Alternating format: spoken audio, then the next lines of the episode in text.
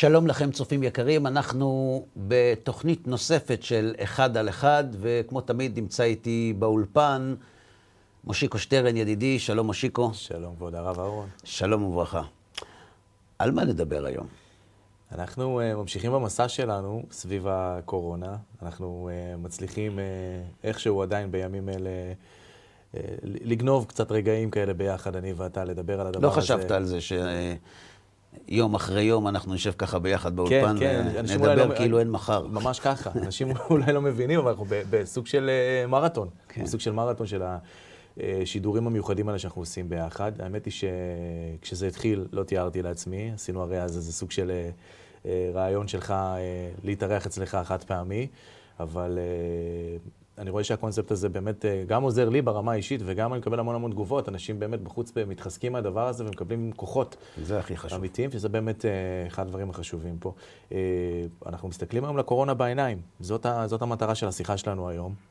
כי בפעם אוקיי. הקודמת ככה נכנסנו לעומק הקורה, לנסות רגע להבין למה הביאו לנו את הדבר הזה, למה, למה הבורא, אגב, אנחנו נצא רגע מנקודת הנחה שכולנו כאן, אה, מי שרואה וצופה בדבר הזה, זה אנשים שיש להם אה, אמונה. זאת אומרת, אנחנו אה, לכתחילה, אני רואה את התגובות וכל מיני כאלה של, אני לא באתי להתווכח איתך ויכוחים פילוסופיים, כן. אני לא במקום הזה, כן.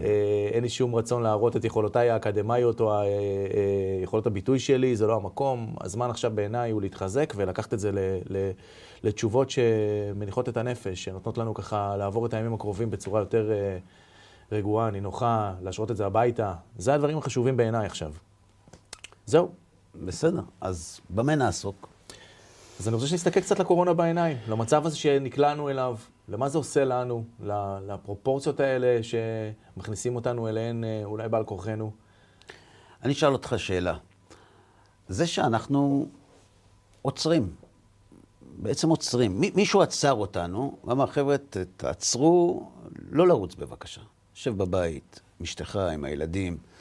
זה, זה דבר טוב, או שזה דבר פחות טוב? זאת אומרת, אם נשאל אדם ברחוב, מה הוא מעדיף? תלוי מי אתה שואל לדעתי. כי לכאורה זה, זה, זה, זה מצב נפלא, חוץ מהחשש של הידבקות בקורונה וכאלה, אבל אתה יושב בבית, תקבל 70 אחוז משכורת, נמצא עם הילדים, זאת אומרת, חלום חייך. למה אנשים כל כך נלחצים מזה? למה זה כל כך מפחיד? אני לא קונה את הסיפור הזה שאנשים פוחדים מלהידבק. זה ודאי, מאחורי הראש של כל אחד מאיתנו יש את החשש הזה להיזהר, וצריך להיזהר, ואנחנו אומרים את זה כל תוכנית, ואנחנו גם uh, ככה. כן. אבל אני לא חושב שזה הדבר המלחיץ היחיד. יש לי תחושה, אני לא יודע אם אני צודק, יכול להיות שאני סתם אומר, יש לאנשים הרגשה לא נוחה מהסיטואציה הזאת. מלחיץ אותם, אני חנוק. למה אתה חנוק? אתה נמצא בארבע אמותיך, בדירה שחלמת עליה, שאתה משלם עליה טבין ותקילין, עם אשתך שאתה אוהב, אה, בתקווה, ועם הילדים שאתה מספר לכולם שהם משוש חייך ובשבילם עשר שעות כל יום אתה רץ לעבוד, וסוף סוף נתנו לך הזדמנות לשבת איתם. מה, מה, מה מסתתר מתחת לשטיח? מה, מה מפחיד כאן? אני חושב שמה שמפחיד כאן זה שאנחנו צריכים רגע לחדד עם עצמנו באמת שזה הדבר שאנחנו רוצים. הרי מכרנו לעצמנו כנראה את הלוקש הזה של אה, אני עובד קשה בשביל להיות אה, אבא טוב לילדים שלי, או אה, בעל מקסים לאשתי, ולפנק ולתת ולהעניק וזה וזה. אבל באמת במציאות הזו שככה מאפשרת לנו פתאום את החופש הזה, כמו שאתה מדבר עליו, מה שאולי אנשים שמאמינים ושומרי שבת וכאלה כבר מכירים, מסופי השבוע לפחות, מהשבתות, אז פתאום הדבר הזה באמת הופך אותנו לאיזה סוג של uh, כלואים, אתה יודע. Uh, כאילו הקדוש ברוך הוא עשה לנו אח גדול uh, בלי שנרצה. אני, אני מסכים לגמרי, אני אספר לך משהו. כן. אתמול פגשתי מישהו, מרחק שני מטר, פגשתי מישהו, ו... והוא אומר לי, תשמע, אי אפשר, לא יכול, לא יכול יותר, משם בא לי הרעיון הזה, כאילו, לא יכול יותר. אמרתי לו, תגיד לי,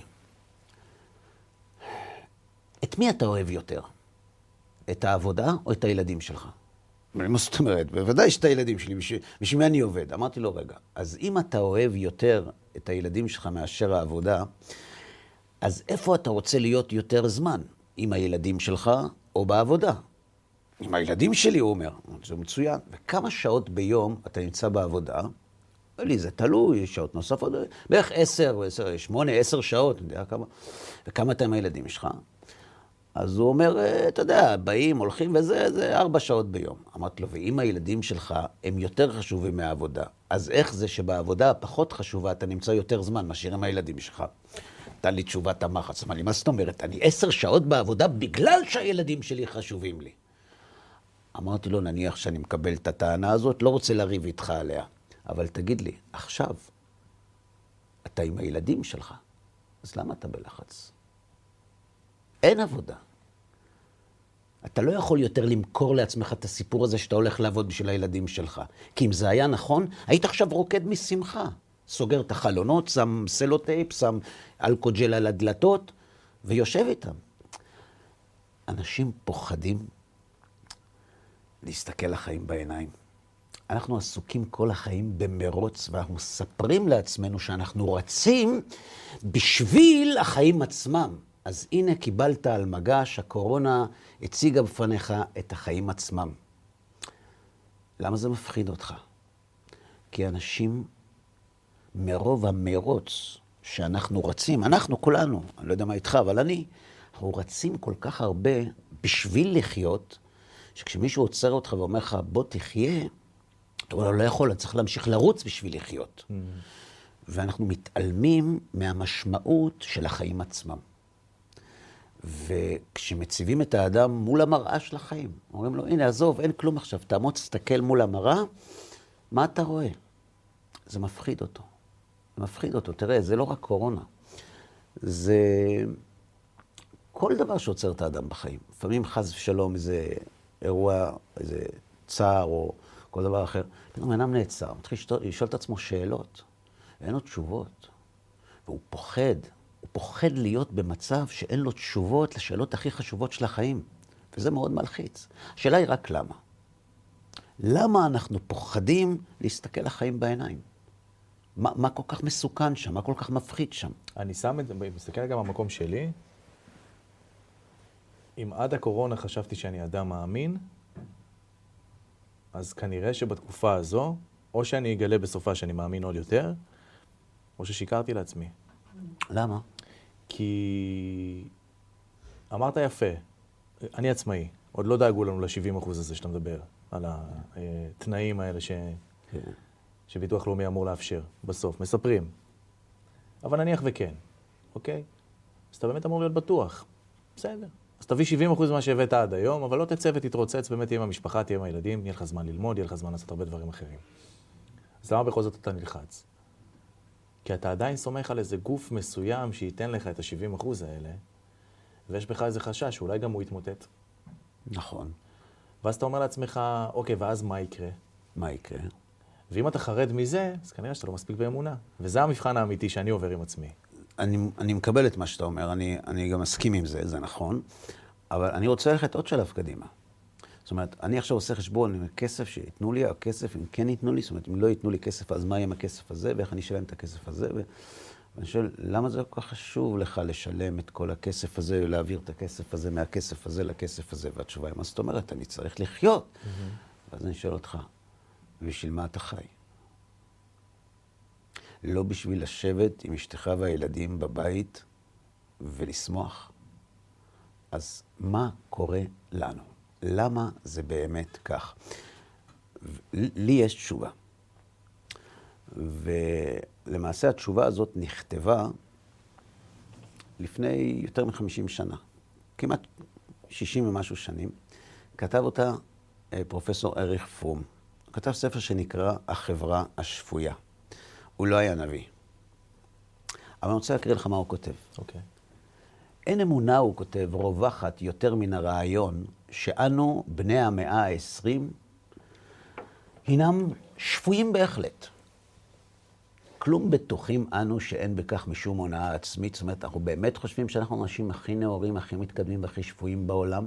הרי רבים מיושבי בתי המרפא לכל אירוח משוכנעים שכל האחרים מלבדם משוגעים הם. מספרים שפעם אחת אה, לקראת אה, יובל ה... לא יודע כמה של מלכת אנגליה, אז היא ירדה לעם וגם היא הייתה צריכה לבקר בבית משוגעים. אז הכינו שלושה שבועות, שלושה שבועות את המשוגעים ככה לא, לאירוע, חיפשו את המשוגע הכי נורמלי, נורמלי והוא היה צריך להגיש את הזר. אבל אמרו לו, בשום אופן אתה לא מדבר מילה אחת עם המלכה, רק מגיש וכל כללי הטקס והכל. ואז המלכה מגיעה, והוא מגיש לה את הזר, ואז הוא מסתכל עליה בעיניים ואומר לה, אפשר מילה בצד? היא אומרת לו, כן. אז הוא אומר לה, תסתכלי עליי. אני נראה לך משוגע? את האמת. היא אומרת לו, לא. אז הוא אומר לה, אז תגידי לי, אם אני לא משוגע, למה אנחנו פה ואתם בחוץ? אז היא אומרת לו, כי אנחנו הרוב. אומר פרופסור פום, אנחנו מחזיקים את עצמנו האנשים הכי שפויים, נכון? איפה הפרימיטיביים של הקולוסיאום ברומא? ו... נשאר נא מצב בתרבות המערבית שלנו, בו מפסיקים את פעולתם של בתי הקולנוע, הרדיו, הטלוויזיה, אירועים ספורטיביים, עיתונים, רק למשך ארבעה שבועות. אין לי ספק בכך שאף במצב קצר זה יתרחשו אלפי מקרים של התמוטטות עצבים ברגע שיסולק סם ההרגעה. וואו. מה הוא אומר? 1955. כן. מה הוא אומר?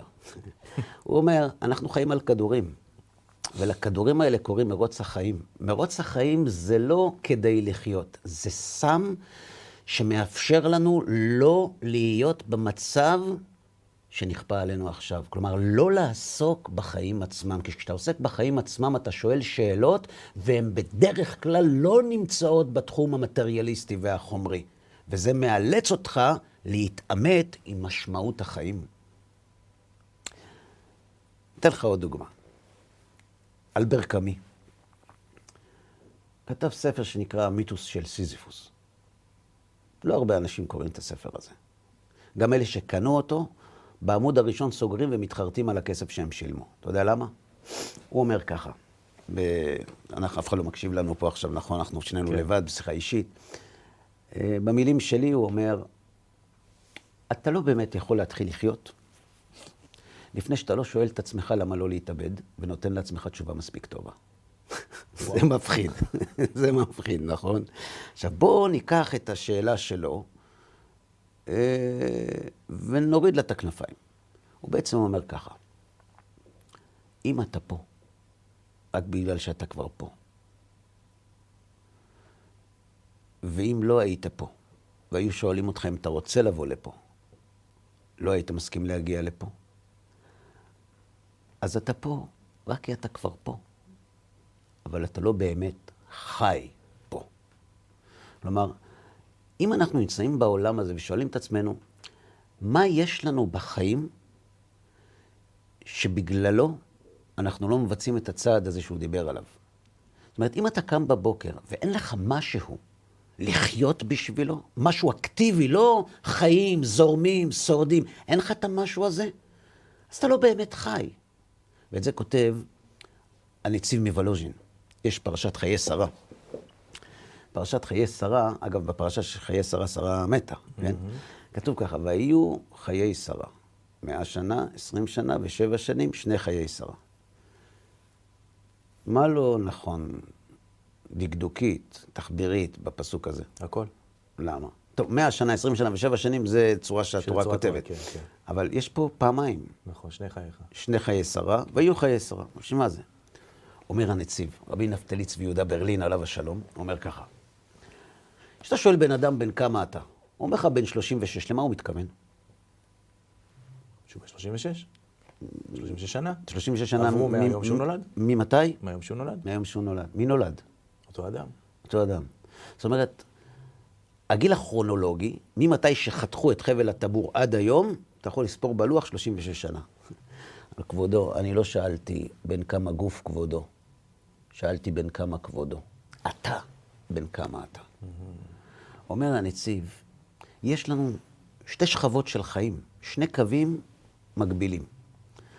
יש את החיים הגופניים, הביולוגיים, הכרונולוגיים. אתה יכול למדוד אותם. אבל יש את החיים הרגשיים. לפעמים אנחנו רואים בן אדם בדיכאון, אנחנו אומרים, זה מת מהלך. למה אמרת מת? הגוף תקין. הכל בסדר, מערכת החיסון, הכל, ויטמין C, אלכוג'ל, הכל בסדר. למה אתה אומר מת? כן, הוא לא חי, מה זאת אומרת הוא לא חי? אומרת, יש את החיים הגופניים, אבל יש את החיים, החיים הרגשיים. שואל הנציב, איך בן אדם יודע לקבוע בין כמה הוא מבחינה רגשית? גופנית אפשר לבדוק, רגשית. הוא אומר פשוט מאוד. כל רגע, בממד הרגשי, כל רגע של שמחה, של אושר, של נחת, של רוגע, של מנוחה, זה חיים. כל רגע של עצב ושל צער ושל מתח ושל חרדה, זה מוות. עכשיו בוא תאסוף את כל רגעי השמחה והאושר בחיים שלך, ותדע בין כמה אתה. וואו. אז הוא יכול להיות בן 90 מבחינה גופנית, אבל בן חמש מבחינה רגשית. אומר הנציב, שרה אימנו, החיים שלה לא היו דבש. הולכת עם בעלה לפה, הולכת איתו לשם, וכל שם וכל פה מישהו אחר לוקח אותה, ואז בסוף כשהיא חוזרת הביתה מביאים לה עוד אישה, והיא הרה, והיא יולדת לה בן, ו... ועם כל הקושי והאתגרים שהחיים הציבו בפני שרה אימנו עליה השלום, אומר הנציב, התורה מלמדת אותנו שהחיים הגופניים והחיים הרגשיים שלה היו זהים. והיו חיי שרה, שני חיי שרה, 127 שנים, אחד על אחד. השאלה איך מגיעים לזה. אבל זו שאלה שאנחנו צריכים להציב לעצמנו. זה מה שאלבר קאמי אומר. אני אומר אלבר קאמי, לא אומר הנציב, כי אתה יודע, אנשים, אלבר קאמי נשמע להם יותר, אה, יותר קשור עם זה. נציב, ארמון הנציב, לא יודע. לכבוד תגובה 22. אנחנו עסוקים בתחזוקת החיים הגופניים שלנו, וכשאתה עוצר בן אדם ומדבר איתו על החיים הרגשיים שלו, הוא פוחד כי אין לו תשובות למה הוא פה.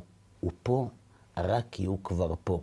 אז במקום להסתכל בספר של אלבר קאמי ולנסות להשיב לעצמך תשובות, אתה סוגר את הספר, אתה אומר, בן אדם קיצוני, פילוסוף של המוות. כן. מה המטרה? תראה, אני אגיד לך עוד משהו. אנשים בטח ישאלו את עצמם, עזוב אותי, מה הפילוסופיה עכשיו בימים כאלה, נכון? זה לא פילוסופיה. מה אנחנו באמת מחפשים בחיים? בשורה התחתונה, אחרי שאתה מקלף את כל הקליפות, מה אנחנו מחפשים? סיפור, כושר. סיפור, כושר, ליהנות, נכון? עכשיו יש לי שאלה אליך. ממה אנחנו נהנים בחיים? תחלק לי את זה לקטגוריות.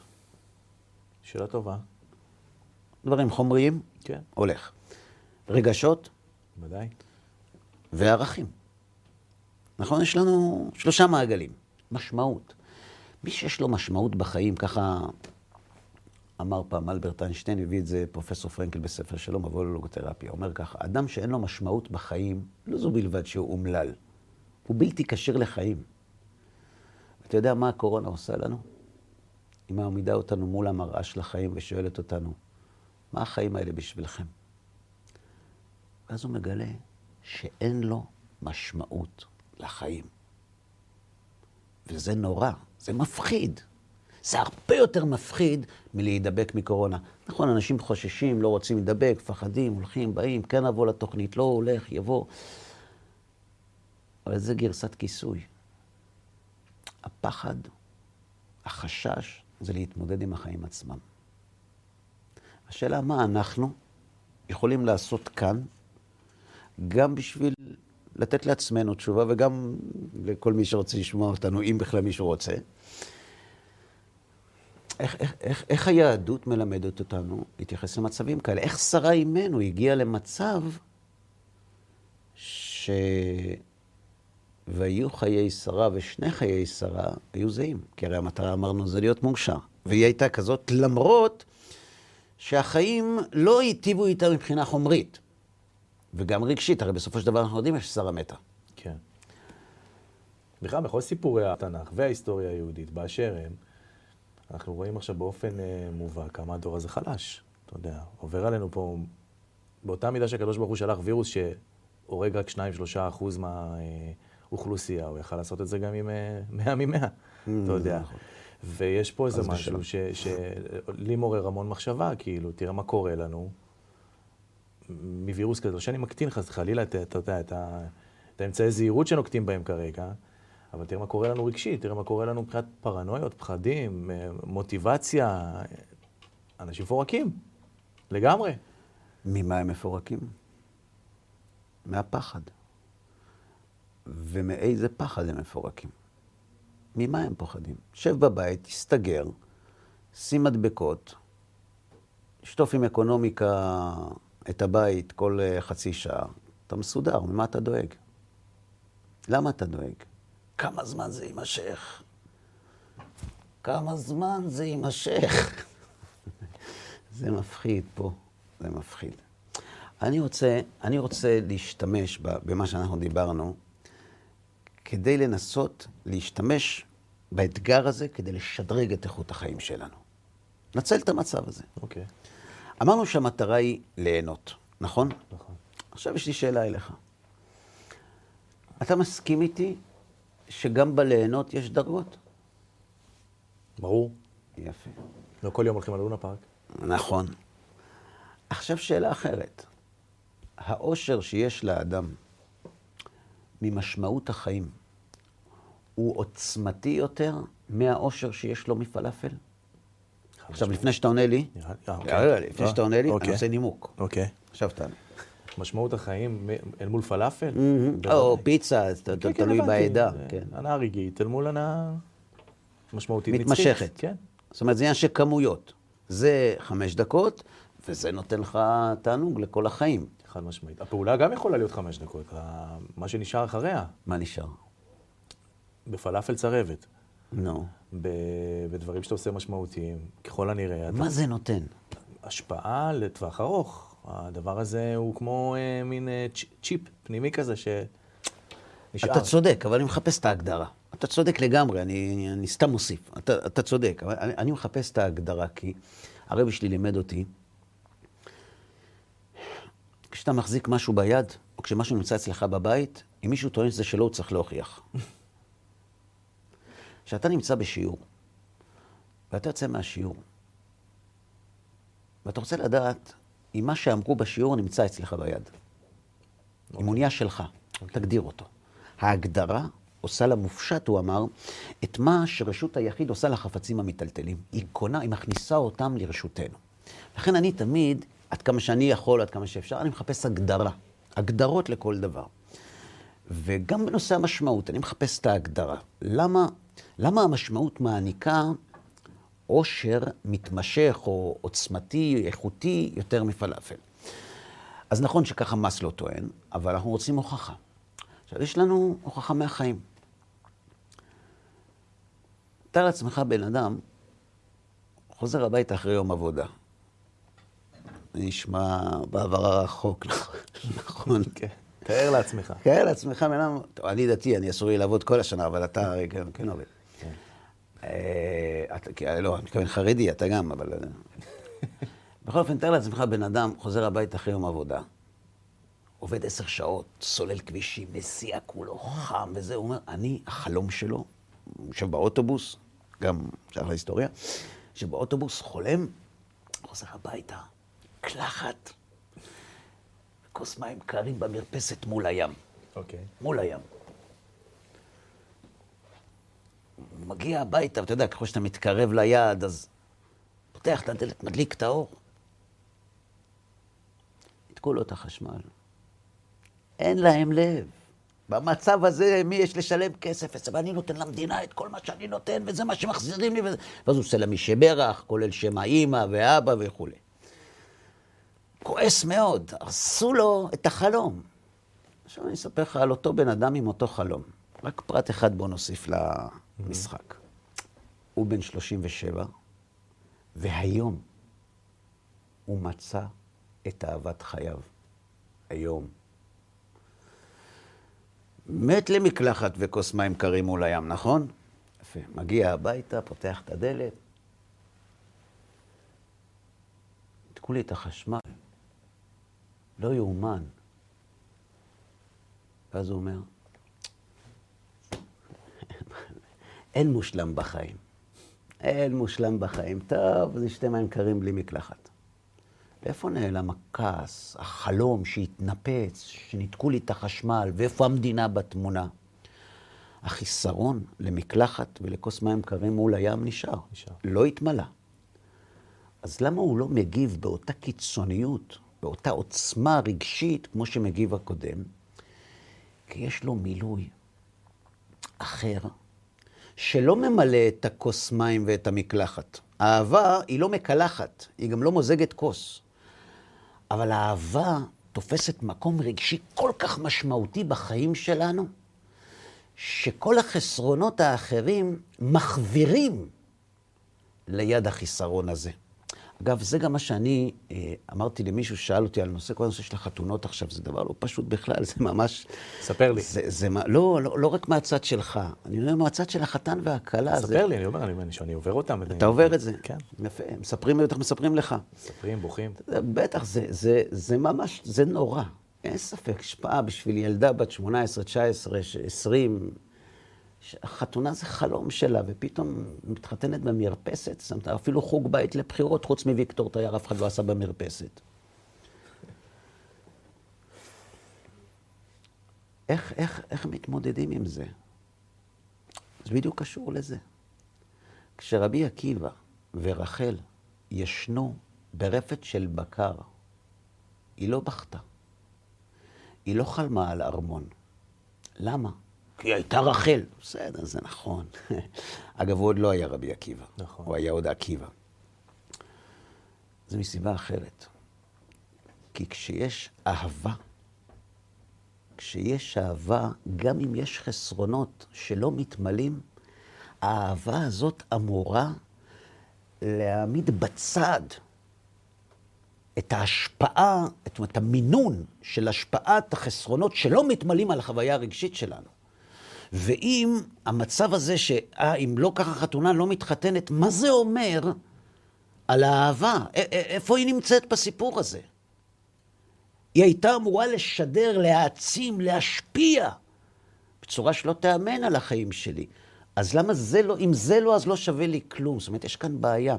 האהבה אמורה להעצים עושר גדול כל כך, שהכוס קפה מול הים, או הכוס מים מול הים, זה נכון שאין לי את זה, אבל זה פחות חשוב לי. המשמעות היא מעל האהבה. אנחנו רואים אנשים צדיקים שהם סובלים. ואנחנו שואלים, איפה הצדק בעולם? וזו שאלה, זאת אומרת, איפה הצדק? מה, מה לא מגיע, מה כן מגיע? ואתה אומר, בוא נבדוק עם הבן אדם. והבן אדם אומר, שמע, לא, אין לי תלונות. זאת אומרת, בטח אין לו תלונות כי הוא מפחד אה, להזמין את הקדוש ברוך הוא לדין תורה, חס ושלום. Mm. זה לא נכון. זה שאין לו כסף, אין לו אוכל, הוא מרגיש את זה. הוא בן אדם. הוא בן אדם. אבל יש לו חוויה מהקשר שלו עם הקדוש ברוך הוא. אהבת עולם. שוגה באהבתו תמיד, כמו שכותב הרמב"ם. הוא מצוי באהבת השם כל כך גדולה, שלא ממלאת את החסרונות שלו. אין כאן כוס קפה ואין מול הים ואין מקלחת. ניתקו את החשמל, אבל האהבה הזאת היא כל כך משמעותית, בסדר, אז חסר. אצלנו החסר הזה זה צרות. אצלו החסר הזה זה קושי. זה שני דברים שונים. לכן המשמעות היא דבר כל כך חשוב. כי ברגע שיש לאדם משמעות בחיים, ואם המשמעות של החיים שלו מתקשרת עם אשתו ועם הילדים שלו באמת, ולא רק מס שפתיים, אז חוץ מהפחד הקטן שצריך לשבת בקצה הראש ולשים לב כל הזמן לא להידבק ולא להדביק, הוא היה צריך להיות במצב הכי מאושר בחיים. ואריך פרום אומר, זה לא נכון. זה, מה ש... זה סם שמחזיק את האנשים מעל המים. ברגע שהוא ייעלם, תהיה התמוטטות נוראה. ואת זה, את זה אנחנו מחפשים. כלומר, המטרה של כולם בחיים זה ליהנות. רק שאמרנו שיש כמה סוגים, יש את החומרי, יש את הרגשי, יש את הערכי, הרוחני. יש לך הזדמנות להתמודד עם זה, לבדוק איפה אתה בסיפור. כי כולנו רוצים ליהנות. אני מדבר על ליהנות, אני לא מדבר פילוסופיה. כן, אני מסתכל על זה עכשיו נגיד מצד הצופה ששומע אותך ואומר, אוקיי, אז מה ההבדל בין מה שאתה אומר לי כרגע לבין ללכת עכשיו לאיזה מקדש של אושו בהודו? אה? לסגור את עצמך איזה שנה, שנתיים, יש שם, שלוש. יש שם זה, קורונה, לא? באופן כללי. אה, באופן כללי. אני שואל באמת, אתה יודע, כאילו... הרי יש אנשים שהגיעו לתובנות האלה מבלי לקבל נגיפים. ומחלות. חדד את מה שאתה אומר, מעניין אותי. מה אתה, מה אתה מתכוון? אה, לא מעט אנשים מסיימים פה שירות צבאי, עוברים מה שעוברים בחיים, אפילו סתם, אתה יודע, חבר'ה שמגיעים לאיזה גיל התבגרות כזה וזה. עולים על המטוס, לתקופה מאוד ארוכה, לפעמים אפילו בלתי מוגבלת, נכנסים לאיזשהו מקדש בודהיסטי, עוברים איזשהו סוג של חוויה רוחנית, אתה יודע. אתה מכיר סיפורים כאלה? הם נשארים שם? יש כאלה שגם נשארו. כמה? לשנים. הרוב. לא יודע, הרוב. לא יודע. מה לא? סיפורים שאני מכיר, זה שנים, שנים בודדות. כן, ואחרי זה? הביתה. הביתה. כן. למה לא נשאר שם? כי יש לזה אולי סוף. למה? אושר. למה, למה הוא לא נשאר שם? כי משהו מקנן לו בראש, כי יש מה? לו משפחה, כי יש לו, אה, אתה יודע, פה בארץ, פה, אתה יודע, יש מי שיצא מפה. תבקר אותם ותחזור. אוקיי. זאת אומרת, למה זה לתקופה? למה זה לא כל החיים? כי אולי הוא מרגיש שהוא לא בסדר, מה לא בסדר? בזה שהוא ניתק את עצמו ככה. למה? הוא בהערה, הוא מתמזג עם הטבע, הוא עושה יוגה, הוא שותק, נפלא, מה רע? אני אגיד לך משהו. השאלה שלך מצוינת, זאת אומרת, כי לכאורה אנשים אומרים, "רגע, אז, אז, אז, אז, אז, אז אתה, יש לך עוד בסטה. יש את הבסטה של זה, ויש את הבסטה של ההוא, ויש את הבסטה של היהדות. אז אתה נולדת דתי, אז אתה בא למכור לי את הבסטה שלך, אבל אני רוצה, אתה, אתה בעצם באותה בסטה, באותו שוק. לא נכון. סליחה על ההתנשאות ועל ה... הייתי פעם בהרצאה. בסוף ההרצאה, אני שואל אם יש שאלות, איזה סטודנט מרים את היד. הוא אומר, לא שאלה, הערה. ידעתי שהולך להיות מעניין. הוא אומר לי, אני יכול לומר משהו? אמרתי לו, כן. הוא אומר לי, אתה שחצן. אמרתי לו, בסדר. האמת, שמעתי דברים יותר חמורים. אמרתי לו, בסדר, מה, מה ממה שאמרתי, בכל אופן, מה ממה שאמרתי גרם לך לחשוב? הוא אומר לי, לא, זה גם מה שאמרתי לך, גם, גם אם אתה תשתוק, אתה שחצן. או-אה. אז זה כבר, זה כבר מאתגר, שפת הגוף, וזה, אמרתי לו, מה, מה בשפת הגוף שלי משדר, אה, אולי, אה, אומר, אני דווקא לא, מה... הוא אומר לי, לא, גם אם אתה ישן, אתה שחצן. אמרתי לו, זה עוד יותר מעניין. למה? הוא אומר לי, מה יש לך על הראש? כיפה. אמרתי לו, כיפה? אמר לי, מה זה כיפה? אמרתי לו, זה סמל אה, דתי. הוא, ספר לי על הדתי הזה, מה, מה, מה, מה, מה הדת שלך? אני מאמין שהקדוש ברוך הוא נתן תורה בהר סיני, ו... והיא האמת, ולכן צריך לקיים אותה. אז זהו זה. אתה שחצן. אמרתי לו, למה? הוא אומר לי, כי לפי דעתך, אני חי בשקר. כי אם התורה היא האמת, ורק מי שמקיים אותה מחזיק באמת, ואני לא מחזיק בתורה שלך, אז אני חי בשקר, נכון? מה יותר שחצני מזה? אמרתי לו, עכשיו בוא נשמע, אתה צודק. עכשיו בוא נשאל אותך שאלה. אז על מה אתה רוצה שאני אוותר? על השחצנות או על האמת? את זה אין בבודהיזם. הם גם לא מתיימרים לטעון שיש להם את זה, ואני אסביר למה אני מתכוון. חוויות אפשר לספק בכל מיני דרכים, טבעיות, כימיות, הרבה, יש הרבה סוגים. אבל המטרה שלנו לזכור זה ליהנות.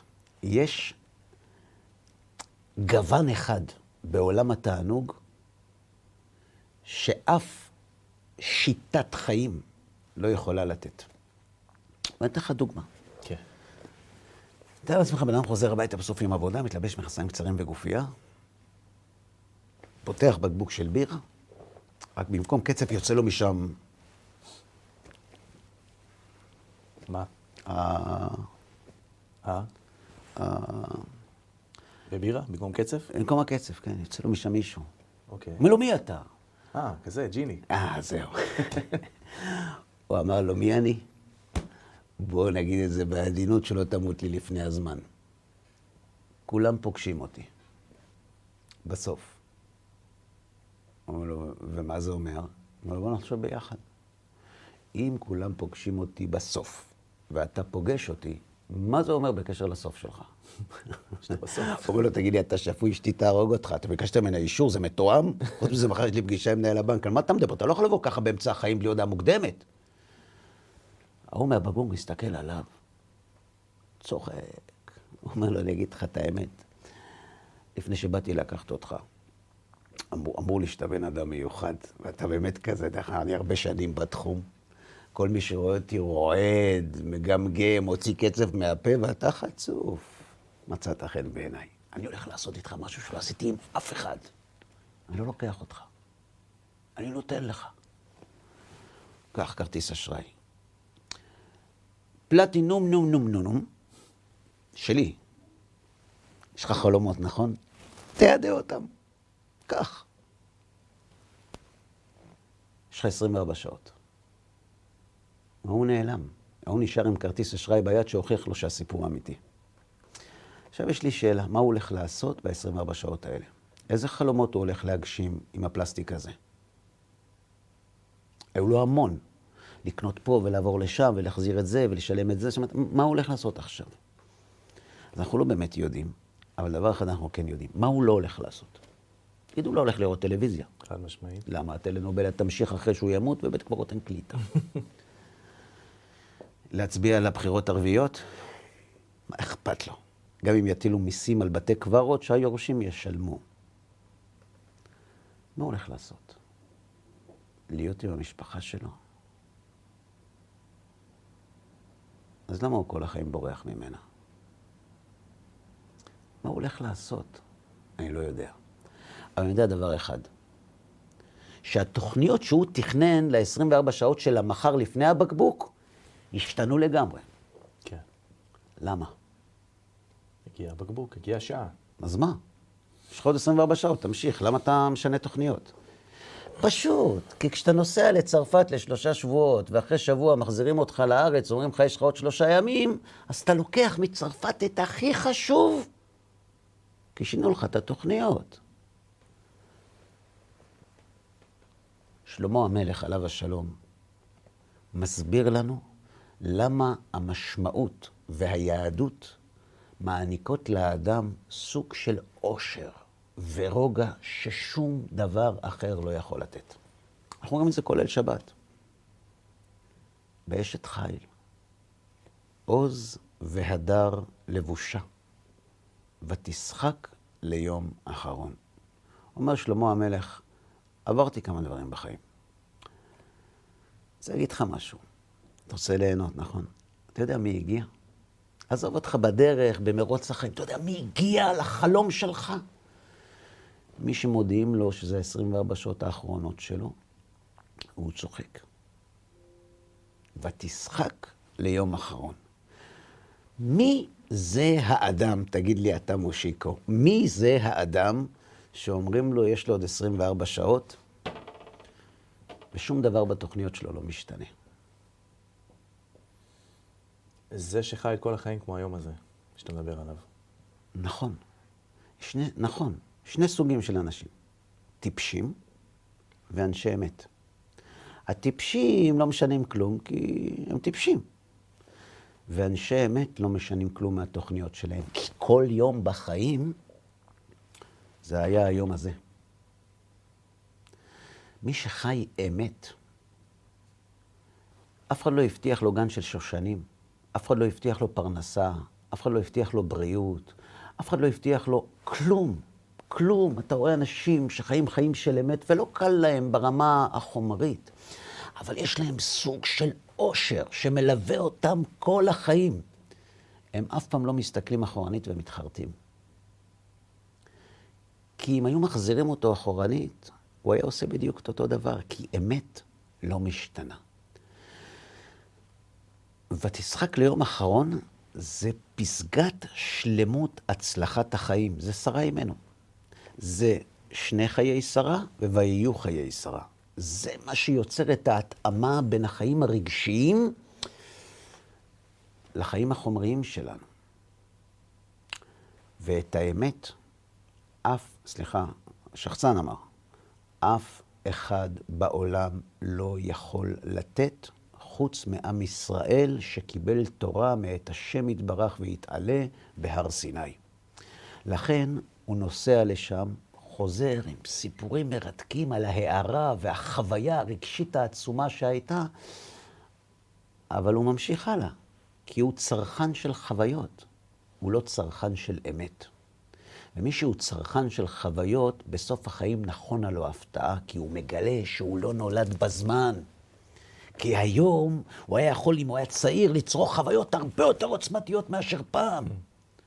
וזה יוצר מרירות ותסכול, ואולי בגלל זה המבוגרים נמצאים בקבוצת סיכון של קורונה הרבה יותר מאשר הצעירים. כי הצעירים עוד מאמינים שיש להם על מה לחלום. את האמת רק היהדות מעניקה. אם אנחנו חוזרים לתקופה שלנו, זו הנקודה. אנחנו חוששים לשבת בארבע אמות שלנו, לא כי אנחנו חוששים ממקומות סגורים, כי אנחנו חוששים מלהסתכל לחיים בעיניים. אמרת להסתכל לקורונה בעיניים? כן. הקורונה מאלצת אותנו לעסוק בחיים, במהות שלהם, במשמעות שלהם, ביעד שלי בחיים, במה אני באמת רוצה, בפרופורציות, בין כמה אני מקדיש למרוץ החיים וכמה אני מקדיש לחיים עצמם. אז עשו לנו שבת ארוכה, שמחייבת אותנו לשבות ממלאכה, להיות עם בני המשפחה ולהתמודד. לוקחים לנו גם בעזרת הקורונה את הדברים הפשוטים של החיים. אתה לא יכול ללכת לסבא וסבתא. הנכדים לא יכולים להתחבר רגע, חיבוק, נשיקה, אתה יודע. מה נשאר לך? הכל במרחק. כל מה שהזהירו אותנו מפניו כל החיים, אתה יודע, אל תתרחקו מדי, אל תתמכרו לדיגיטלי וכן הלאה וכן הלאה. היום מאלצים אותנו להשתמש. אך ורק בזה. נכון. לגבי כיבוד הורים, חז"ל עסקו בזה עוד לפני הקורונה, במסכת קידושין. חז"ל אומרים, איך מכבדים הורים? אומרים חז"ל, יש מאכיל אביו פסיונים ויורש גיהינם. יש מטחינו בריחיים וזוכה לחיי העולם הבא. יש מי שנותן לאבא שלו אינפוזיה של ערק לתוך הווריד כבקשתו. הוא הולך לגיהינם. ויש מי שמעביד את אבא שלו בעבודה קשה כדי שאלצהיימר לא יכריע אותו, והוא זוכה לעולם הבא. כיבוד הורים הוא משהו מאוד מאוד דינמי. טוב בשביל ההורים. ומה שטוב בשביל ההורים, כשאנחנו עושים את זה, זה הכבוד שלהם. וכשאתה הולך לבקר את אבא שלך כי הלב שלך מתגעגע, אבל אתה בעצם מסכן את החיים שלו, אתה לא מכבד הורים, אתה מכבד את הלב שלך. כי אם האמת אומרת שאתה צריך כרגע להתרחק ולא לבקר, זה כיבוד הורים. זה לא שכרגע אנחנו לא יכולים לכבד הורים, זה הכיבוד הורים שלנו. עכשיו, להתחינו בריחיים ולזכות לחיי העולם הבא. אוקיי. אבל עוד נקודה בהקשר הזה של כיבוד הורים. אתה יודע, קורה לנו לא פעם, לא עלינו, כן, עד 120 לאבא ואימא ולכל ה... כל מי שיש לו אבא ואימא, קורה לא פעם לאנשים שאחרי ש... שההורים שלהם נפטרים, הם, הם שואלים את עצמם כל מיני שאלות, כמה זמן באמת השקעתי וכמה ביקרתי וכמה זה. נתנו לנו מועד ב'. עכשיו אתה רואה כמה מקום הם תופסים בחיים שלך, שכשאתה לא יכול לבקר אותם, הלב שלך יוצא אליהם. אז בעזרת השם, כשזה יעבור, אל תשכח את זה. יפה. זהו מושיקו להיום. אנחנו מסיימים את התוכנית מאזינים יקרים. תודה רבה לך, מושיקו, שבאת לאולפן. בהחלט. וגם לכם, צופים יקרים, שהייתם איתנו בעוד תוכנית של אחד על אחד. אנחנו מקווים מאוד שנהניתם ושנזכה לעסוק בחיים עצמם ולא רק במרוץ. כל טוב לכם ושלום.